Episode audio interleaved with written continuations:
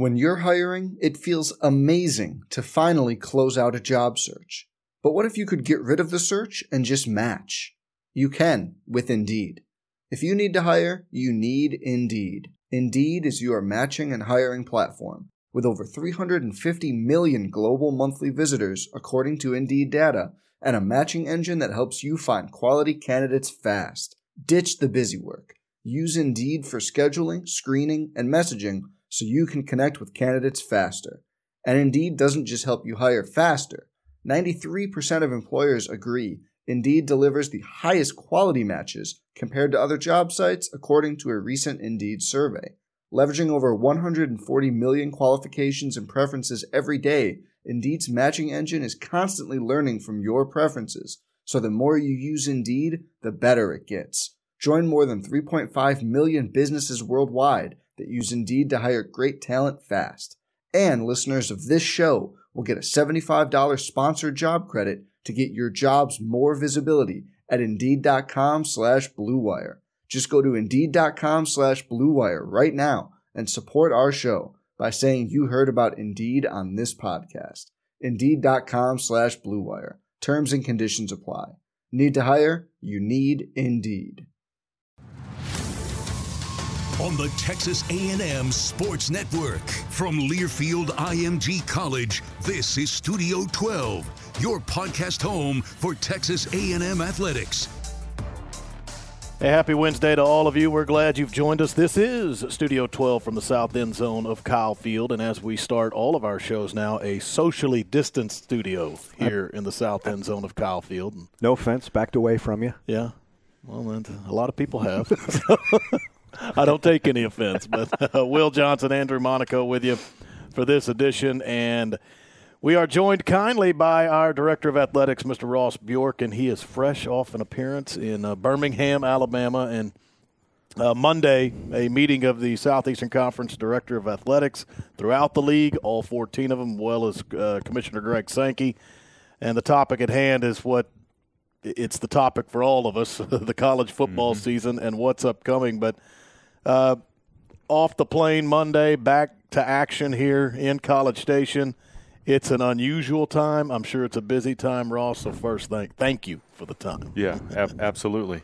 I appreciate you guys, and uh, yeah, we've all kind of backed uh, into our corners here in the in the studio. Notice we sure all lean away too. We're leaning away. We've got our masks. I have to tell you, when ES- when ESPN redid their studios and had the huge desk or like the Fox football desk, and it's like seventeen thousand feet long. Yeah, I laughed at it. Yeah, they were now, ahead of their time. Yeah, that's right. Mm-hmm. That's exactly right. Mm-hmm. But no, Will, exactly. No, I appreciate uh, you guys uh, having me on today, and and we can catch up on really the, the current events and, and what's happening in our world of, of college sports, but also just our world and our society and our state and our community in, in general. And we had a great meeting on Monday, uh, tons of dialogue. We heard a report from the medical uh, return to activity medical task force that the SEC has put together. Texas A&M is represented by the dean of our School of Public Health, uh, Dr. Shawn Gibbs. So we heard a report from that group um, and, and really, the, the main report was, you know, here's what we've done so far. Here's our recommendations. A lot of those recommendations are already on the table in terms of how we're operating right now with workouts and voluntary, and we could start required workouts on Monday with uh, football. But then we talked a lot about testing protocol. What will testing protocol look like during the season? How do we test our not only our team but also the opponent? How do the officials get tested? What happens on the sideline. You know, what do the coaches have to do to not only protect themselves but also protect the players, whether that's a face shield or face coverings like we're wearing today. Mm-hmm. We heard a, a, great report from from them. Obviously, a lot of scenarios on what can happen with the season, and, and we're thinking football, but just seasons, right? Volleyball, soccer, football. Mm-hmm. We haven't even really talked about basketball yet, but that gets impacted the farther this goes. So a lot of scenarios, and and look, everything's on the table. People say, "Are you focused on a spring schedule? Are you focused on stuff?" Look, you have to consider everything. Right now, the only thing that we know is no one has told us we cannot play, but we also haven't been given the green light per se. we're proceeding, we're working out, we know practice is coming, but we ne- not necessarily been say, have been told, okay, you can do this. You have permission to do this, and, and we, we need that permission at some point in time. So what we know now is we're playing on September 5th until further notice. Mm-hmm.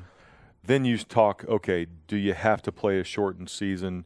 Do you have to start later? Can you still play 12? Do you schedule 12, but maybe things, the way things go throughout the season, maybe you only get 10 games in because the opponent can't play or we can't play? So, all those scenarios, and, and everything has to be contemplated right now. And then at the end of the day, we, and we looked at we look at contracts, we look at finances, we talk about those things anyway um, at, at, our regular meetings. You talk about all those things, and then at the end of the day, look, we still have some time. Now, some is the key word. That that time is ticking. We know that. We understand that. It's July fifteenth. We should be at SEC Media Days uh, tomorrow. I think was our scheduled day mm-hmm. for uh, for Coach Fisher and, and our players. So we know that time is ticking. We know that there's big decisions that have to be made, but let's see where the data goes. Let's see what society allows us to, to go forward with.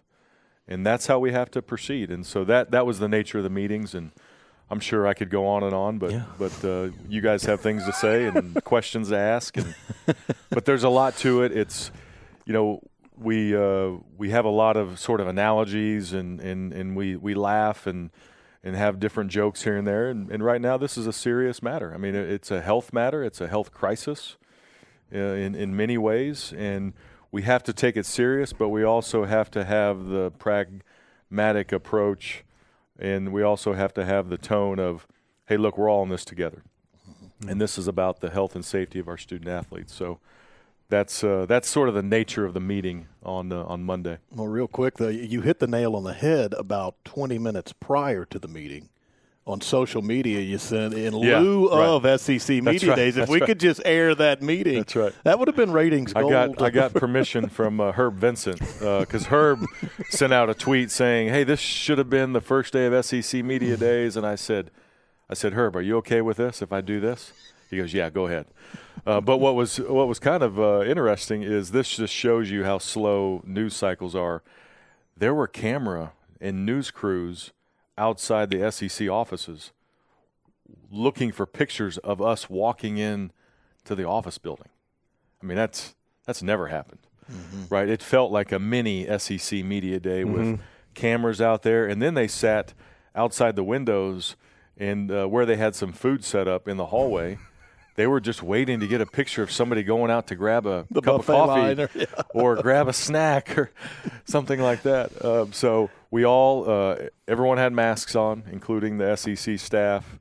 Uh, the the room was spread out. It was safe, but it was kind of fascinating that I guess it's um, pretty boring right now in the sports mm-hmm. world that somebody would want to to watch a bunch of athletic directors. walk in a uh, building, build office building in downtown Birmingham. Pretty fascinating. That's where yeah, we are. That's, that's where we are. That's it. That, that, that's yep. that's the sporting life right now. And after the meeting, uh, Commissioner Sankey mentioned uh, a late July decision is what he's looking forward to. And I don't know if late July means an exact date, and I don't know if you guys really spelled out. We have to see these numbers yeah. to proceed. Uh, it doesn't it doesn't mean you've got to nail it down to an exact point X.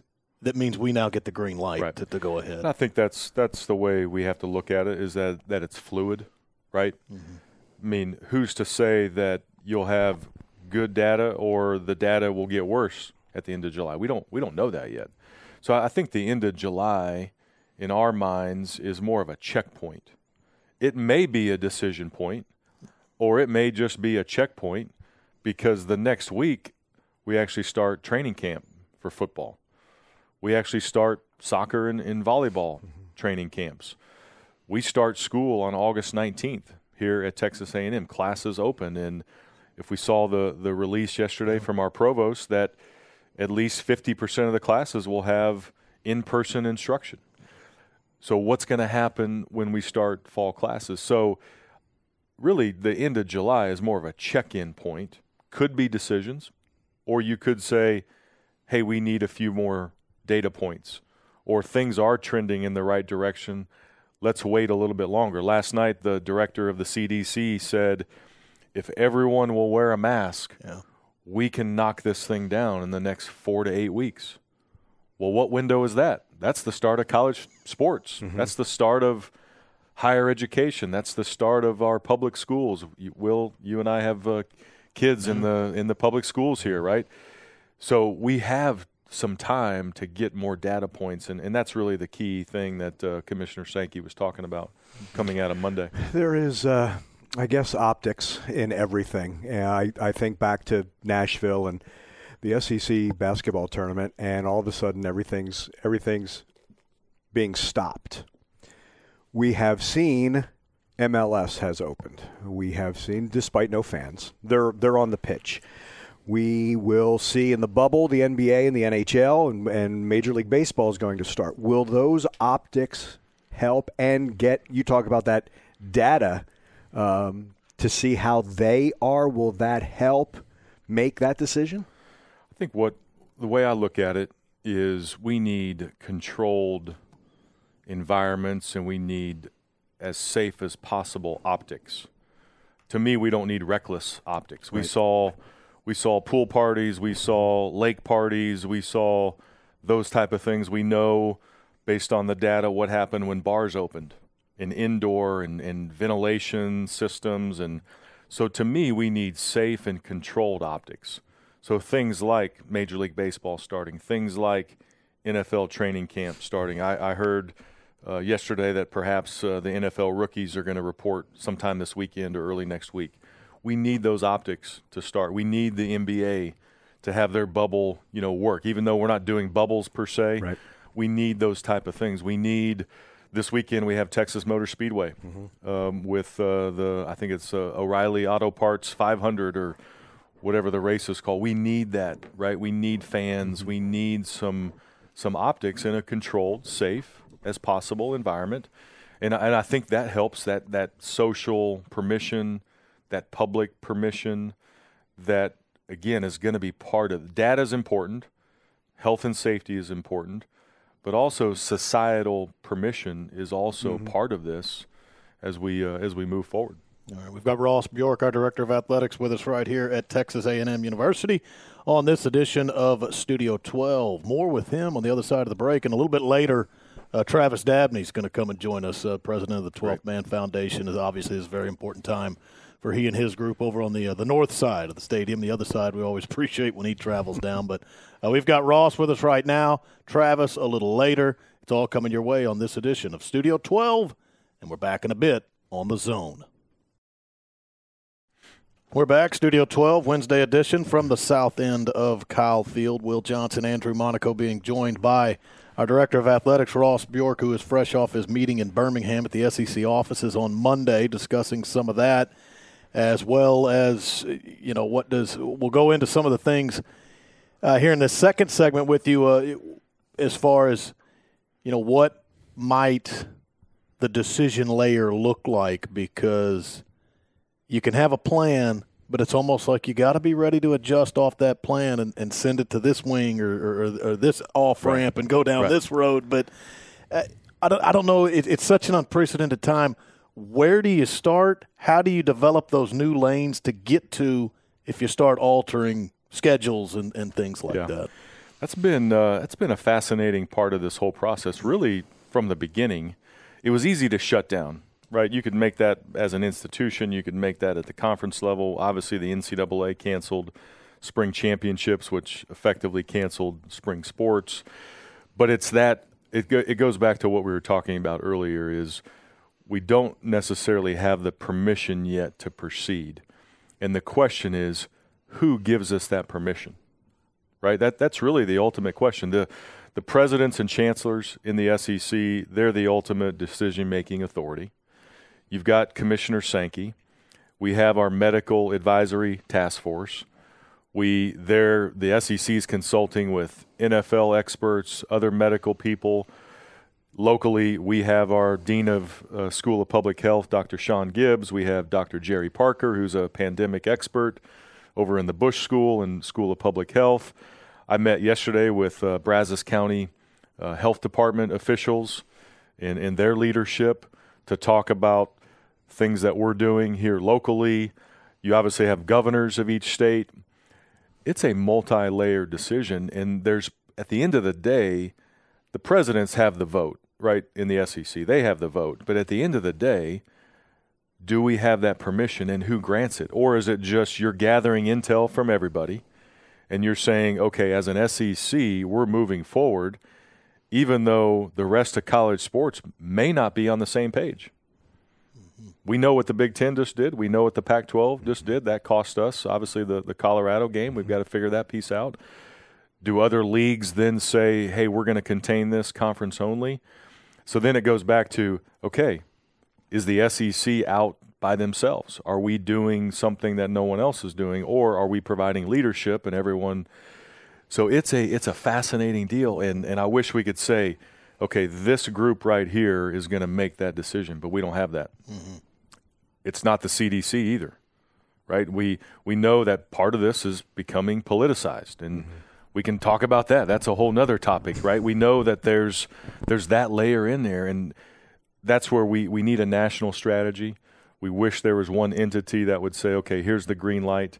And right now, as athletic directors, administrators, our job is to play games, host these opportunities, and we have to collect as much data as, as we possibly can and then make hopefully the, the right decisions based on all that data. So that's a fascinating leadership model. When we look at this five years from now or 10 years from now, maybe there's going to be some leadership lessons that we learn out of mm-hmm. this saying, okay, this is a new philosophy or a new principle uh, around leadership as we study the, the decision making process.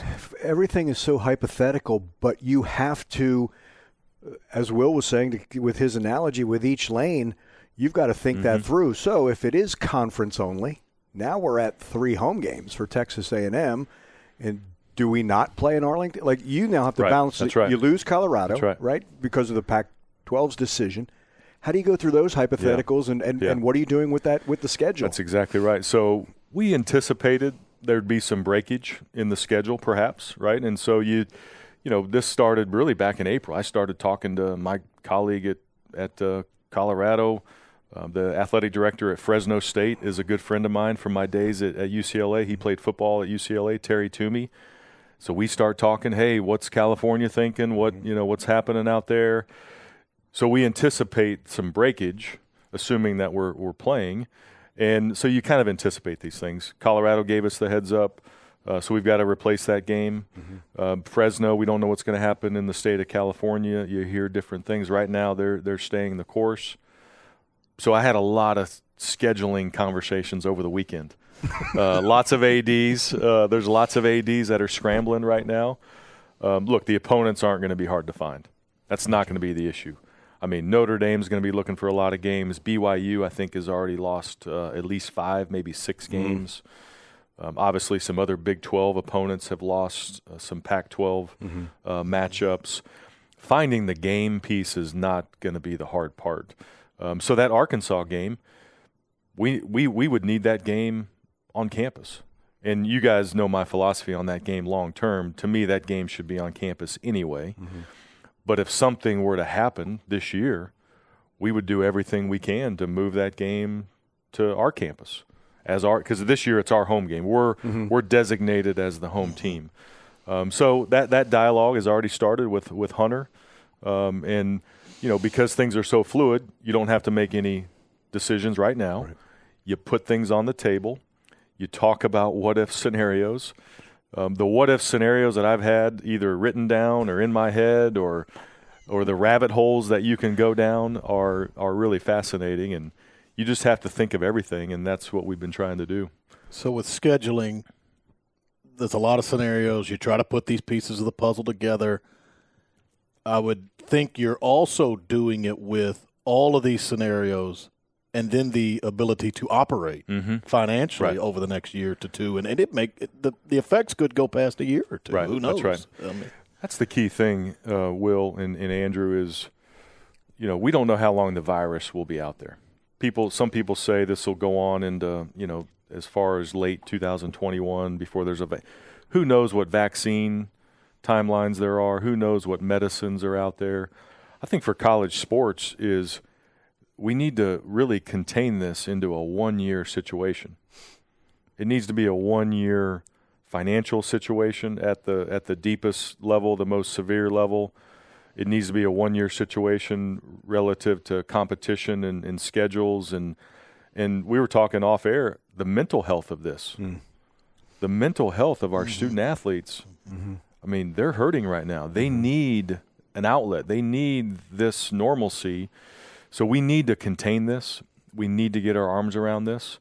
And and that's what we're all striving for and working every day to try to figure out the best pathway forward. That's our job. We can't if we don't believe, then who will? And mm-hmm. that's my if if we don't believe as athletic directors and we don't put our student athletes in the safest possible environment, then then who will? And so that's that's what we're focused on, and, and that's the hard part, is we don't have the final. We're linear for the most part. Hey, we're in a straight line. Let's go attack that. We'll get that done, and then we'll move on to the next thing, and then we'll move. In this case, you know, we're on a uh, we're on the roto ride. You guys know what the roto ride is at the fairground? I'm picturing a car- carousel type thing or yeah, going well, around. well, what it Yeah. is is you walk in. The roto ride is a is a ride. I hope I hope you have time to put this in. We got it. We got it. yeah. You walk in on the floor and you stand against the wall. Oh yeah. Oh, a tilt a and, whirl. and, and it starts spinning. Yeah. and the floor drops. Uh huh. I've been on it. March. I've been on it. March was the floor drop, And you can't move. I'll tell you what they call that ride here in Texas. They call that Spindletop at a lot of places because So- of the oil boom Yeah. in Beaumont long ago. That's right. So spindle. So the the the sort of the elementary version is roto ride because Mm-hmm. it's more of a fairground. If you want the advanced version, it's called the gravitron. And what that is, there's more lights and there's more bells and whistles. And the gravitron, the floor doesn't drop, but you stand against a pad, and the pad raises up and down. So your feet, your feet leave the ground. The floor doesn't drop, but you're. That's that's what we're on. That's We're- our- we're that's on- our world We're on the roto ride yeah. right now. We're spinning. We don't really know who's at that control yet. we think there's somebody there, Mm-hmm. but we don't really know who's at the lever to stop us. and if you've ever been to a county fair, you have no idea who's operating the ride. right. We get we get a little, you know, unbalanced and we get a little seasick along the way, but the the roto ride is what sometimes we feel like. But our job again as leaders is not to just sit there pinned against the wall. We can't do that. Mm-hmm. We have to somehow stop it. We have to get on the ground and we've got to you know lead through this and, and that's what we're trying to do every single day. How much do you have to adjust being the old fullback of just attacking, opening that hole? As ads, you you you were talking about the linear. Right. You like to do that. There is this so much of this what if. That's been an adjustment, hasn't Right. it? Right, it has. It has because that's that's really again we have a routine. We know this week is SEC Media Day. We know football training camp is starting August the fifth or sixth. Like we have a routine. We mm-hmm. wake up every day and say, okay, this is what we're supposed to do today. And, and in this world, the last five months or so since we left Nashville, it's been just a fluid, moving target. And again, it goes back to kind of what we're talking about with the decision making process. Who is it? What entity is out there? And that still hasn't been defined yet. And that, that can be frustrating. That can be depressing in some ways. But again, if we don't believe, then who will? Yeah. Mm-hmm. So the SEC can. It, it, it might be slings and arrows. They're going to do their own, as opposed to not what every other conference is going to do. Here's what here's what what A and M should be blessed. Every Aggie should be blessed that we are in the SEC, that we are in a leadership position nationally. I know that other conferences are looking at the SEC, waiting to to understand what we're going to do. I know that for a fact, and so that's the that's the great thing about our position. That's the great thing about our university. That Aggie spirit, that can-do attitude, never give up. Lots of descriptions. We are in a great position to be in the driver's seat, and if anyone can get through this, we can, and that's how we have to look at it. Very well said, and as well as the best explanation of college athletics through this pandemic. I've heard thus far. Thank The- you. the- the roto- the ride, roto ride and the Gravitron. and then the Texas version down here, Spindle, Spindletop. That's right. That's right. That was very well put. That's But, where uh, that's where we are right yeah. now. Let's let's get off of it soon. Yeah. Uh, about to break it, but real quick, uh, Travis Dabney's going to join us here in just a minute. Yeah. And I know this is a guy you've been in a lot of discussions Right. with, as, as this all is a very important uh, situation That's for the right. 12th Man Foundation over there as well. That's exactly right. The the support of our donors, the support of our season ticket holders, the the operation of the 12th Man Foundation. It's the best fundraising college athletic fundraising organization in the country. Best I've been around. Highly professional. Our board of trustees, uh, everyone around that table, they get it. They're all on board with our planning and thinking. And same thing. Lots of scenarios, lots of things that we've thought about, but until we know exactly where this sits. Right now, if we played a football game today, we'd be at 50% capacity based on Governor Abbott's. So we're trying to model that out, uh, not from a financial standpoint, but operational standpoint. Um, but then, if worst case scenario happens, you know, we get 70 to, to 80 plus million dollars through the 12th Man Foundation to operate our annual budget. More than half of our operating budget for athletics goes through football ticket sales and football annual fund donations and other ticket sales and other annual fund donations. That's a that's a severe, serious matter that we have to pay attention to if worst case scenario happens. So the support of our donors through thick and thin, we're going to need them. We're going to ask them to support. Uh, that's our job to do that, and we hope that people have that attitude of, "Hey, I'm going to give what I can this year, and I want to support the Aggies, and I want to help get us through this because we're all in this together." All right. As always, thank you so much for taking the time. Thank you, guys. Right here. Let's have a great week. Thank you. Absolutely. All right, that's Ross Bjork right here on Studio 12. Back in a bit with Travis Dabney on The Zone. Moving on toward the top of the hour, this edition of Studio 12. Our thanks to Ross Bjork, our AD here at A&M, for joining us first half of the show. Will Johnson, Andrew Monaco back with you, and the guests just keep on coming through that revolving door. We, might, we need to make the door to the studio just revolving. Yeah. you know we can we can get Soundproof. we and can get all the important people just right through there. How long's it been since we've talked to Travis? Tra- uh, too long. Yeah. You know, I know it's been too long. But uh, Travis Dabney, president of the 12th Man Foundation, joining us right now, as we told you. And, uh, you know, it's kind of, you kind of have to start the same way with everybody. And we, be, we began with Ross a little bit like this, and it's got to be the same way for you. Uh, you ever been through anything like this? And I, I guarantee your answer is no. what, what's happening all across the landscape these days? yeah, you know, I, I just think about my time here at Texas A&M, uh, whether it be as a student um, or uh, an employee at 12th Man Foundation. It's been some really amazing, big, monumental things that have happened. You know, think about 9/11, Kyle Field redevelopment. Again, those are opposite ends of the spectrum. Johnny Manziel, you know, going into the SEC. Um, you know, obviously hiring of Jimbo Fisher. Um, you know, some great basketball memories, but the the all-encompassing nature of this coronavirus pandemic, no, it's uh, it's uh, it's unbelievable. Um, and then um, obviously you throw in some um, significant other activities that have happened in the midst of this uh, unlike anything uh, I have ever seen. And frankly, I'm not sure. Um, you know, in my in my 47 years, uh, I think you I think you got to you got to go back to my grandfather's generation, or at least my dad's generation, uh, to you know understand things like World War II, uh, et cetera. To, to to you know is scale as big as this. It's obviously it's, it's obviously monumental. No doubt.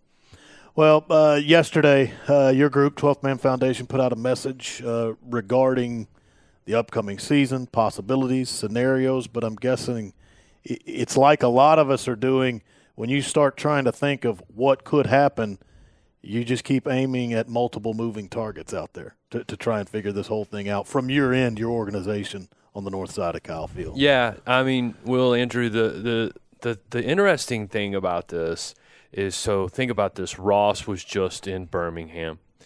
met with his fellow athletic directors, um, SEC office personnel, commissioner, and so we as fans look at that and we think, oh, they're they're figuring out how they can put us in the building. No, that's not what they're conversing about over there.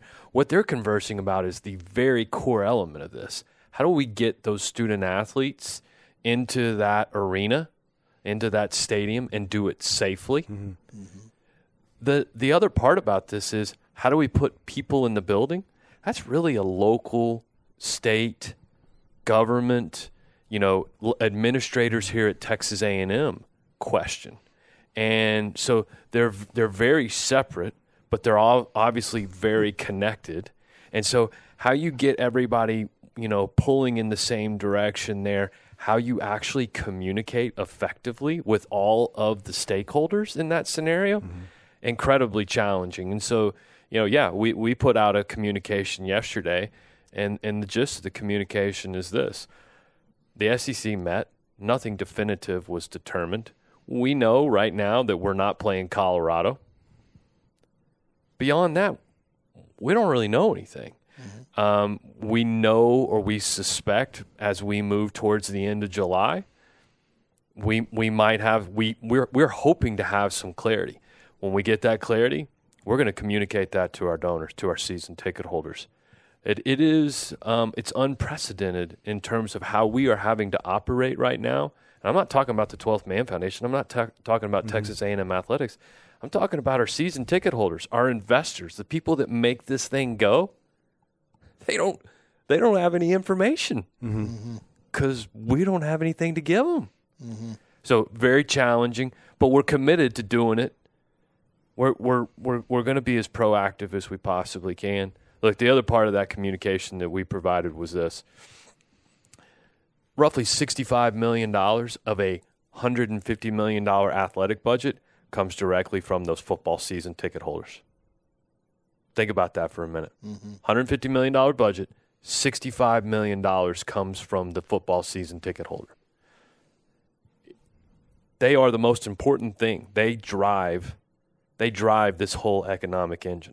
Without them, this not this we're not having the same conversation. Without them, we're not being listed as one of the most valuable college athletic departments in the country by Forbes. It's not happening. Mm-hmm. So, you know, I think it's an important message for everybody to know and understand.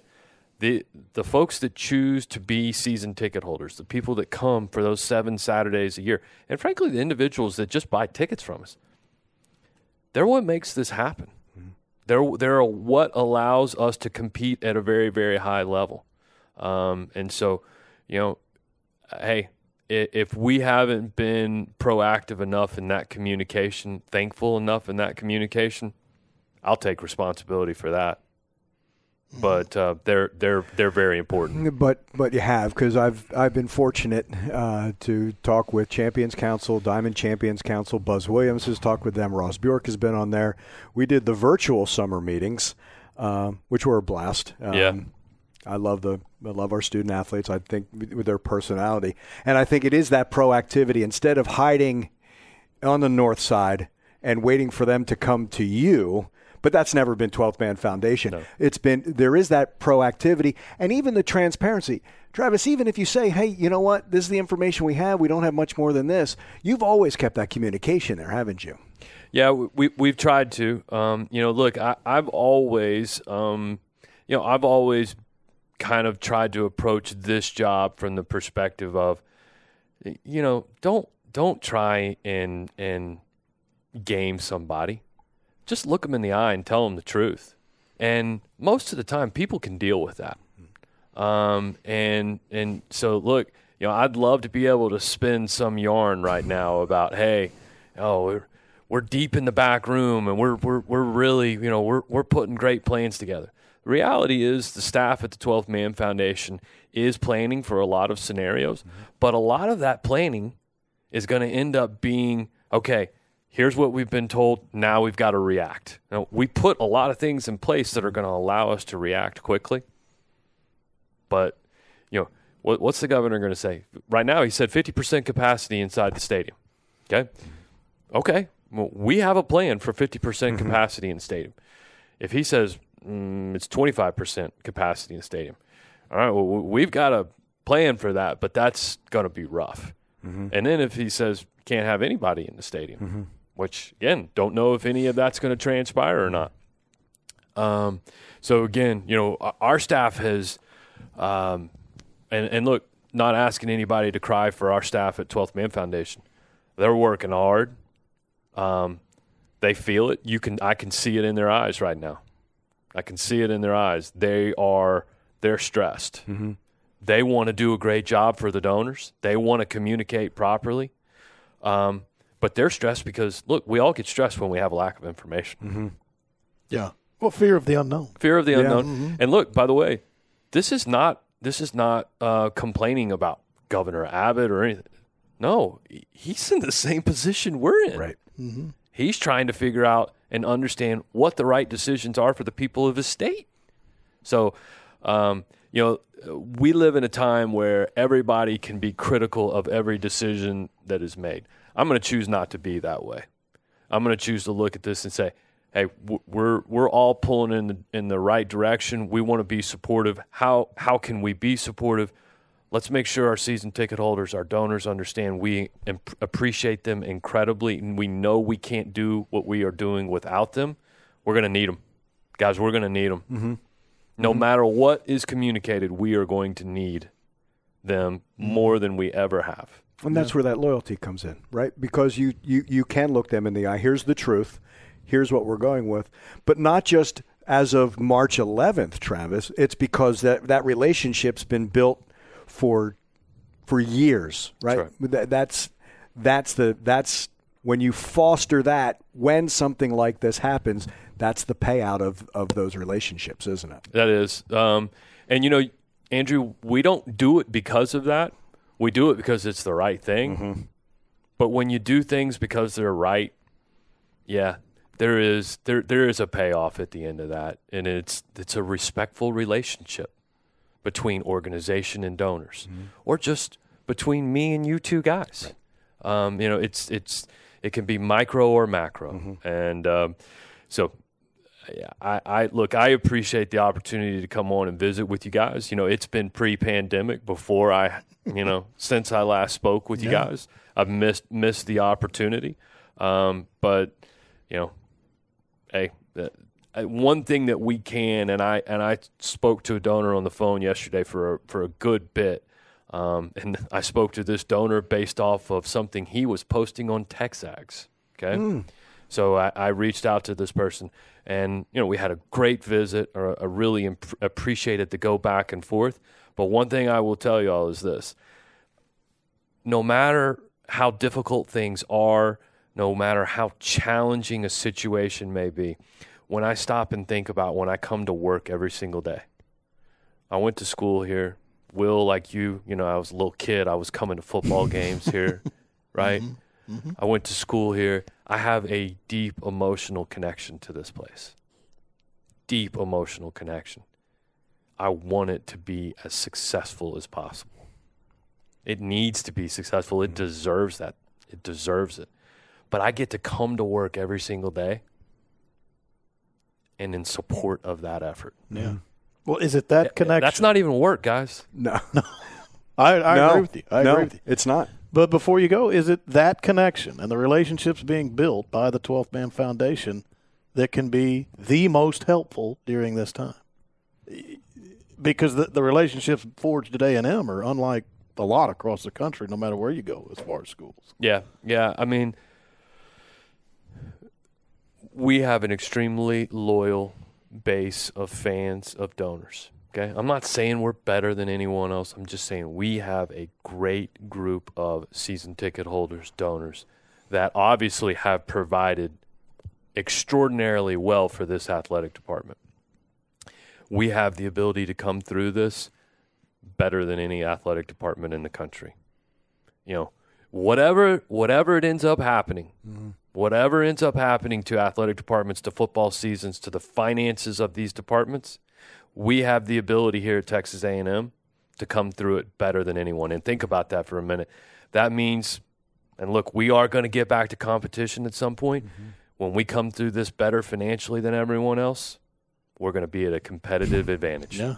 And at the end of the day, it's hey, the relationships and the connections that can get you there. right. There you go. Travis Dabney, thank you as always. and we'll get you back post pandemic. And I'm kind of starting to feel ignored, or you know, I'm a little, I'm a little you're hurt. never ignored. You're never ignored. Be on the phone with you weekly. Say when do you want to come down? That's right. That's exactly You right. know the path down here. The door's always open. Thanks, guys. Thanks, Travis. Travis Dabney with the 12th Man Foundation right here on Studio 12 on the Zone. Our thanks to Ross Bjork as well as Travis Dabney, our guests on this edition of Studio 12, the Wednesday edition. And when we move it on to Friday, our show brings you another Aggies in 60. And Andrew, this next one, we're going to look back at A&M's win over South Carolina here at Kyle Field. And uh, this was an impressive showing. Uh, the, the pretty dominant and kind of had the Gamecocks handled from start to finish, I thought. I really enjoyed that game. I, I thought the offense was clicking. Defense, I thought, was just terrific. And it was during that stretch, Will, real good stretch. We wondered how they were going to go into. Remember all of last year, how the, the way the team was going to end um, this season with those games at Georgia and at LSU. And this was just a a, a great role. Ste- stepped out of conference play, did what they had to do against UTSA at the end of that game. You talked to Justin Madubuike, and even he wasn't satisfied. it was a good win, but not set, knowing that there were things to correct. And I just, you could just see them continue to build, continue to get better um, as that season progressed. And, and I and I thought that's what we saw really in that South Carolina victory. Yeah, another impressive one by the Aggies in 2019, defeating the Gamecocks right here in College Station. And this, we uh, spotlighted Arkansas a few weeks ago. Yeah. Well, South Carolina's somewhat similar. You got the streak going mm-hmm. against the Gamecocks, and obviously we talked to Ross, talked to Travis. We'll see what's upcoming. A&M slated to visit Columbia mm-hmm. this year, and I believe that is slated for the week after the Auburn game. So, you know, I don't know if you call that sandwich trap game. I always think South Carolina has enough talent to give you some trouble. Anyway. Well, I'm with you. I mean, regardless of who you're coming off, who you got the next week, South Carolina's a tough game. They've got some players, you know that. Always. So, but for some reason, you know, the Aggies been able to handle them eh, during every season. Mm-hmm. Yeah. since it's come onto the schedule as the permanent East Cross. Yeah. No matter who, uh, no matter who's the quarterback, it's interesting this year. Um, all these freshman quarterbacks we saw last year are now going to be sophomores and have a year, which makes them tougher. And the thing with the thing with South Carolina, you any Will Muschamp team is going to have good defense, and I think it was you know talking with Jimbo again. It's it doesn't always have to be just one person, but that depth that they had, and you knew that that challenge is always there uh, against a team like the the Gamecocks, and you know Will Muschamp, knowing that time for him to do something there, you know, adds to even Yeah. more intrigue for Yeah. the Gamecocks. They ended up four and eight last year, and I thought they were going to have a pretty good team. So did I. I really thought they would have a good team. It just did not work out for them. But I think you're right. Will Muschamp, I don't know if you say time's running short, but you you probably said it best. He needs to prove it pretty yeah, quick. I think so. Because, like I said, they're going to have players. Yeah, always You're going to have players at South Carolina. Always do, and it, they're they're intriguing, are they not? Also in that not just SEC, but with Clemson doing what they're doing, they're also Oh. there as well. It's got to sting a bit over there, doesn't has it? Yeah. to, Oh boy, they want to get out of that mess. So, all right. So Friday, another Aggies in sixty. A and M's victory over South Carolina here at Kyle Field this past season. For Andrew, I'm Will. Our thanks to Ross Bjork and Travis Dabney. That closes us out on this edition of Studio 12 on the Zone.